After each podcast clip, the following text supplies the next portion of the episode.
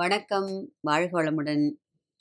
என்னிலும் உங்களிலும் லோகம் முழுதும் வியாபித்திருக்கும் அம்பாளின் பொற்பாத கமலங்களை நமஸ்கரித்து நாற்பத்தி ஆறாவது அந்தாதி பார்க்க போகிறோம். என்ன செஞ்சாலும் நீ என்னை பொறுத்தருள வேண்டும், என்னை வெறுக்கக்கூடாது அப்படின்னு அன்பு கட்டளை போட்டார் போன அந்தாதியில், இல்லையா? இதில் என்ன சொல்கிறார்? இப்போது வெறுக்கும் தகைமைகள் செய்யினும் தம் அடியாரை மிக்கோர் பொறுக்கும் தகைமை புதியதன்றோ புது நஞ்சை உண்டு கருக்கும் திருமிடற்றான் இடப்பாகம் கலந்த பொன்னே மறுக்கும் தகைமைகள் செய்யினும் யான் உன்னை வாழ்த்துவனே. வெறுக்கும் தகைமைகள் செய்யினும் என்னது? எது வெறுக்கக்கூடிய தகைமைகள் அப்படின்னாக்க, ஒழுக்கமற்ற, அதாவது ஒரு வரையறையற்ற செயல்களை செய்பவர்கள். யாருனாக்க வஞ்சகர், கயவர், அருள் ஒன்றில்லாதார். இதிலே இந்த இந்த பேர்லாம் அவரே உபயோகப்படுத்துகிறார் பாருங்க, நிறைய அந்தாதியில் பார்க்கலாம், இல்லையா? அதாவது பிற சமயங்களை உயர்வாக எண்ணி நம்பிக்கை வழிபாட்டில் வந்து ஈடுபடாதவர்கள் அப்படின்னு ஒரு கருத்து. ரெண்டாவது, நான் எனது அப்படின்னு அந்த சுயநலம் பாராட்டுபவர்கள், இல்லையா? அதனால தானே நமக்கு வர்ற துன்பங்களுக்கு காரணமே என்ன? நான் எனது, நம்ம நம்முடைய தேகத்தின் மீது மீதுள்ள ஒரு அபிமானத்தின் அந்த பிடிப்பு காரணமாக வரக்கூடிய துன்பங்கள். எனதுனது என்றிருப்பார் சிலர்னு ஒரு அம்பா ஒரு அந்தாதியில் சொல்லுவார் அவர், இல்லையா? அதாவது பிறர் துன்பத்தில் ஒரு ஒருத்தருக்கு சங்கடம் வரும்போது அதை பார்த்து நம்ம உள்ளுக்குள்ள ஒரு சந்தோஷப்படுறது, இல்லையா? அதாவது மனதில் ஈரம் இல்லாதவர்கள் அப்படிங்கிற ஒரு பொருள். தம் அடியாரை, யார் அடியார்? ஆண்டவனின் அடியை பற்றியவர்கள் அடியார்கள். நிறையா தடவை நம்ம பார்த்துட்டோம். அவளையே நினைந்து நினைந்து உருகி அந்த அப்படி அந்த அடியவர்களாக இருக்கக்கூடியவர்கள் அந்த மனிதன் என்னும் அந்த நிலையிலிருந்து உயர்ந்து அதனை காட்டிலும் மேலான அந்த தேவ பதவியை அடைகிறார்கள், இல்லையா? தம் அடியாரை மிக்கோர் பொறுக்கும் தகைமை. மிக்கோர் அப்படின்னாக்க அறிவுடையோர், உணர்வுடையோர் மதிக்கின்ற மாணிக்கம் முதல் அந்தாதியிலே பார்த்துட்டோம், இல்லையா? அவளை, அவளுடைய அருமை பெருமை தெரிந்து அவளை உணர்வு உணர்வு பூர்வமாக, ஏன்னா நம்ம செய்யறதுங்கிறது எல்லாமே என்ன ஆகிடுறது, உடல் அளவில் தான் செய்கிறோம், மனதளவில் எதுவுமே செய்கிறது கிடையாது. அந்த ஈடுபாடு இருந்ததுனாக்க அந்த செய்யும் செயலே கர்மமாக போய்டும், அந்த கர்மத்தை தீக்கிறதுக்காக செய்கிற மாதிரி செயல்கள் ஆகிவிடுங்க. ஆனால் நம்ம என்ன பண்ணுறோம், அப்படி மைண்டு எங்கேயோ ஒரு இடத்துல மனசு மேய்ஞ்சுன்னு இருக்கோம், கை அந்த வேலையை செஞ்சுட்டு இருக்கோம். அப்படி தான் நம்ம செய்கிற பாதி வேலைகள், இல்லையா?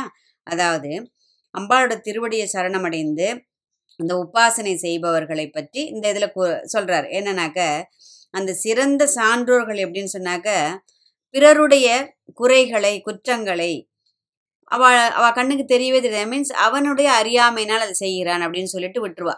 பெரிய பெரிய மகான்கள் இதெல்லாம் அந்த நம்ம நம்ம லெவல்லாம் விட இன்னும் மேலே மேலான அந்த நிலையை பற்றி சொல்கிறார் அந்த இடத்துல. அதாவது பிறர் குற்றத்தை மன்னித்து அருள்வது. இந்த சாதாரண மனுஷனுக்கே இவ்வளோ இருக்குன்னு சொன்னால் அவள் எப்பேற்பட்டது? லோகமாதா, புவனமாதா, ராஜராஜேஸ்வரி. அவள் என்ன பண்ணுறா? அவளுடைய அவள் கருணையின் உறைவிடம், பிறப்பிடம், கருணாசாகரி, லலிதா சகசரநாம சொல்கிறது, இல்லையா? அவ்யாஜ கருணாமூர்த்தி. அந்த கருணை கூட எந்த விதமான பிரதிபலனும் இல்லாமல் நம்மெல்லாம் ஒரு செயல் செஞ்சோம்னா நம்ம இது செய்கிறோம், அதனால் நமக்கு என்ன கிடைக்கும், இதை நான் கொடுத்தேன்னா எனக்கு என்ன திரும்ப வரும், இந்த செயல் நான் செஞ்சேன்னா எனக்கு என்ன பலன் கிடைக்கும், அப்படி தான் நாம் செய்யும் செயல்கள் எண்பது சதவீதம் நம்ம செய்கிறது. அவள் வந்து அவ்யாஜ கருணாமூர்த்தி. அவளுக்கு யாருடைய பலனும் அவளை போய் ஒன்றும் செய்ய போவதில்லை. அப்படி மாணிக்கவாசகர் என்ன சொல்கிறார்? தாயிற் சிறந்த தயாவான தத்துவனேங்கிறார் திருவாசகத்தில், இல்லையா? அப்போது தாயை காட்டிலும் மேலான கருணை உள்ளவள் அம்பாள், இல்லையா? அதாவது அந்த தெய்வம் அப்பேற்பட்ட கருணை இருக்கிறதுனால தான் நாமெல்லாம் உயிர் உரிக்கிறோம்னு வியாக்கியானர்கள் சொல்கிறேன். எப்பேற்பட்ட உண்மையான கருத்து, இல்லையா? கொஞ்சம் நம்ம யோசிச்சு பார்க்கணும் இதை. ஏன்னா நம்ம செய்கிற தப்புக்கெல்லாம் தெய்வம் தண்டனை கொடுக்க ஆரம்பிச்சதுன்னா இந்த ஜென்மம் இல்லை, இன்னும் எத்தனை ஜென்மங்கள் நாம் உழல் உழல்வோம் அப்படிங்கிறது நமக்கே க கையும் கணக்கும் கிடையாது அப்படிங்கிற ஒரு இது இருக்குது, மரபு. அதனால் எவ்வளவு ஆயிரம் ஆயிரம் ஜென்மங்கள் எடுத்தால் கூட பிறந்து இறந்து பிறந்து இறந்து அந்த பிறவி சூழல்லேருந்து நம்ம விடுபட முடியாது. ஆனால் அவள் எப்படி தான் பெற்ற பிள்ளைகளை, அது சிலது வந்து எப்படியே தன்னையே, அதாவது அம்மாவே அது திட்டும், அந்த குழந்தைகள் திட்டும், அடிக்கும், மதிக்காது. அப்படிலாம் இருந்தால் கூட பத்து குழந்தைகள் இருந்தால் ஒரு இரண்டு குழந்தைகள் அந்த மாதிரி இருக்குன்னு வச்சுப்போம். அம்மா அந்த குழந்தைகளை வெறுப்பாள ஒரு நாளும் கிடையாது. அவளுக்கு பத்து குழந்தைகளும் பத்து விரல்கள் மாதிரி எல்லாம் ஒரே அந்த சமமான அந்த முக்கியத்துவம் கொடுத்து தான் அந்த குழந்தைய வளர்ப்பா. அந்த மாதிரி ஒரு சாதாரண தாய்க்கு இவ்வளவு ஒரு இது இருந்தாலும் அவள் இந்த புவனத்தை ஈன்றெடுத்த புவனமாதா இல்லையா, அவளுடைய கருணைக்கு ஒரு எல்லை கிடையாது. அதாவது தீங்குன்னு நம்ம இடத்துல இது கூட பார்க்கணும். அதாவது உடலால் செய்வது மட்டும் இல்லாமல் மனதால் செய்வதும் தீங்காக கணக்கிடப்படுகிறது, அதை நம்ம ஞாபகத்தில் வச்சுக்கணும். அம்பாள் வந்து மன்னிச்சிருவாளே அப்படின்னு சொல்லிட்டு இந்த ஒரு பழமொழி உண்டு, பல தீட்டுக்கு ஒரு முழுக்குதானன்னு ஒரு பழமொழி உண்டு. அந்த மாதிரி நான் செய்யறதெல்லாம் செஞ்சுட்டு ஐயோ தெரியாமல் பண்ணிட்டேன் ஐயோ தெரியாமல் பண்ணிட்டேன் என்னை மன்னிச்சிருமா என்னை மன்னிச்சிருவான்னு சொல்லிட்டு அந்த மனசறிஞ்சு அவகிட்ட போயிட்டு அந்த மீன்ஸ் மனசறிஞ்சு நான் செய்கிற தப்பை செஞ்சுட்டு அவகிட்ட போய் நான் மன்னிப்பு கேட்டேன்னா மண்டியிடுவதாலோ தொழுவதாலோ அழுவதாலோ புரள்வதாலோ அதற்கு கிடையாது. உண்மையான பக்தர்கள் எப்படி இருப்பா, சின்ன ஒரு தப்பு பண்ணிட்டா கூட ஏதோ பெரிய ஒரு பஞ்சமாபாதகன்னு சொல்லலாம், அந்த மாதிரி பண்ணிட்ட மாதிரி ஒரு தவிப்பு இருக்கும். ஐயோ இப்படி பண்ணிட்டனே, இப்படி பண்ணியிருக்க கூடாதே அம்பாள், இப்படி இப்படி நான் ஒரு அம்பாள் உபாசகனாக இருந்து இப்படி பண்ணிட்டனே அப்படின்னு சொல்லிட்டு மனசு அப்படியே பத பதைக்கும் ஏதோ ஒரு சின்ன தவறுக்கு கூட. அதுதான் உண்மையான பக்தனின் ஒரு மனது இல்லையா. ஏன்னா பஞ்சமாபாதகன்னா நிறைய பேருக்கு தெரிஞ்சிருக்கும், பொய் களவு சூது கொலை கற்பழிப்பு பிறன்மனை நோக்குதல் குரு பத்னியை இந்த மனதார விரும்புவது அப்படிலாம் நிறைய இதில் வந்து பஞ்சமாபாதகம் வரும் இல்லையா. அப்போது இதெல்லாம் இது செய்தது போல் மனநிலை வருமா, எதுக்கு உண்மையான பக்தனுக்கு ஒரு சின்ன தவறு பண்ணிட்டல. அப்போது நம்ம மனசெறிஞ்சு தப்பு பண்ணக்கூடாது, சின்ன தவறு பண்ணிட்டா கூட அதற்கு மனம் வருந்தி இனி இந்த தவறு நிகழாமல் நீ தான் என்னை வழி நடத்த வேண்டும் அப்படின்னு அம்பாள்கிட்ட போய் சரணாகதி பண்ணிடணும் இல்லையா. அதனால தான் அவளுக்கு உணர்வுடையோர் மதிக்கின்ற மாணிக்கம், அப்படி அவளை உணர்ந்து அவளுடைய வழியில் நாம் பயணிக்க வேண்டும் அப்படின்னு நம்ம நடந்தோம்னா அப்பேற்பட்ட பக்தர்களுக்கு அவள் மாணிக்கமாக பிரகாசிக்கின்றாள், மாணிக்கமாக ஒளி ஒளியை பரப்பி நம்மை வழி நடத்துகின்றாள். புது நஞ்சை ஒன்று உண்டு கருக்கும் திருமிடற்றான் இடப்பாகம் கலந்த பொன்னே. எது புது நஞ்சு? ஆலகால விஷம். பார்க்கடலை கடைந்த போது முதலில் வந்தது ஆலகால விஷம் இல்லையா. சிவன் வந்து இந்த லோக ரட்சணத்துக்காக அதை அவர் என்ன பண்றார், எடுத்து அந்த விஷத்தை எடுத்து சாப்பிட்றார் இல்லையா.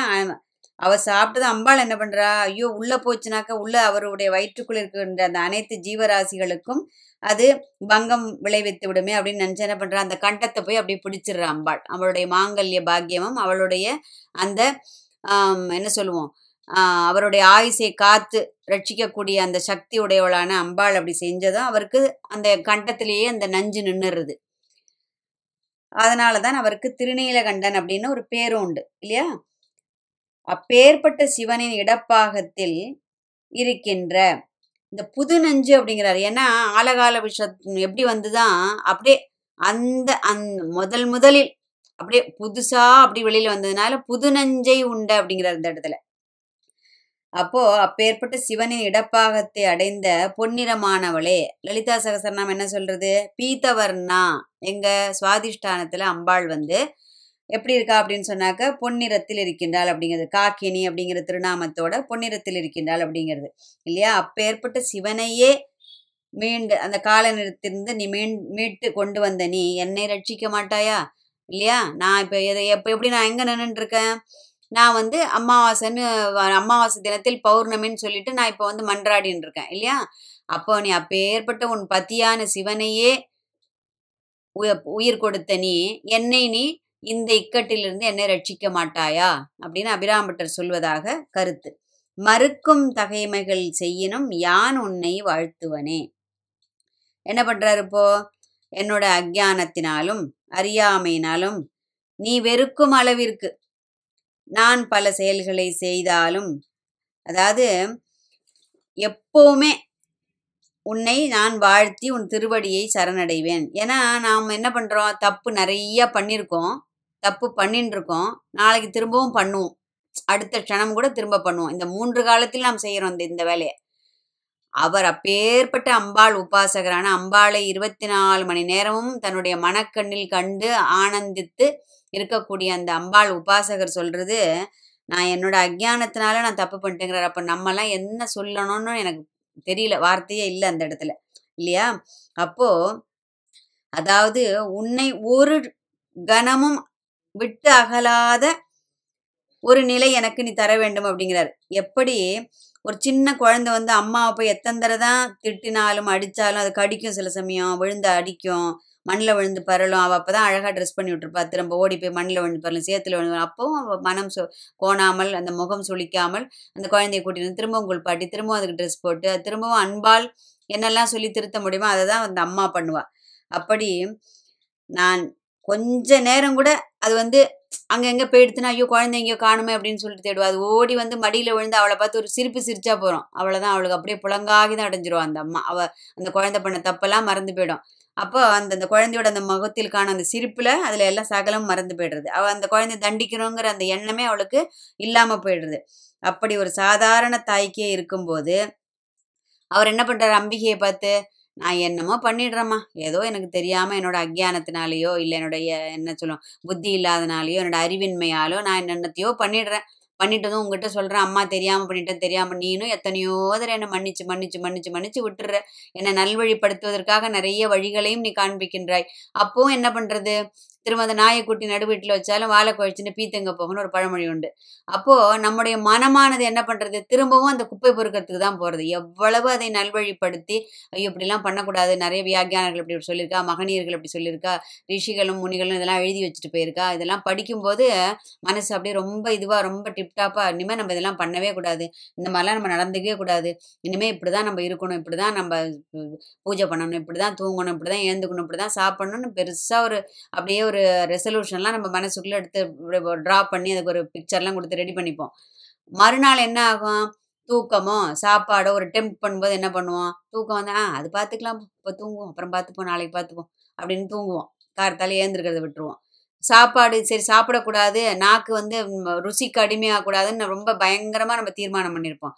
ஏதாவது டெம்ப்ட் பண்ணுற மாதிரி நமக்கு முன்னாடி அந்த ஒரு ஏதாவது ஒரு சாப்பாட்டு பொருள் ஒரு உணவு பொருள் இருந்ததுன்னா உடனே ஆ அது கிடக்கு போ இன்னைக்கு ஒரு நாளைக்கு சாப்பிட்டுப்போம் நாளைக்கு பார்த்துக்கலாம். சரி ஸோ டிவியில் தேவையில்லாத இல்லை மொபைல்லையோ தேவையில்லாத பார்க்கக்கூடாது, எது நம்முடைய இந்த லட்சியத்திற்கு எது துணை புரியுமோ அதை தான் நம்ம பார்க்கணுன்னு ஒரு தீர்மானம் எடுத்திருந்தோம்னா டிவியில் எங்கேருந்தோ ஒரு சீரியல் சவுண்டோ ஒரு சினிமாவோட ஒரு டைலாகோ ஒரு பாட்டோ நம்ம காதில் விழுந்துன்னா பரவாயில்ல கொஞ்ச நேரம் பார்ப்பேன் ஒன்றும் ஆகிட போகிறது அப்படின்னு நமக்கு ஹேத்துவாக இருக்கக்கூடியதற்கு எல்லாம் நாம் என்ன பண்ணிடுவோம், அதுக்கு எல்லாத்துக்கும் அந்த ரூல்ஸ் அண்ட் ரெகுலேஷன் வந்து அப்படியே தளர்வு கொஞ்சம் கொஞ்சம் கொஞ்சம் கொஞ்சமாக கொடுத்துன்னு வருவோம்.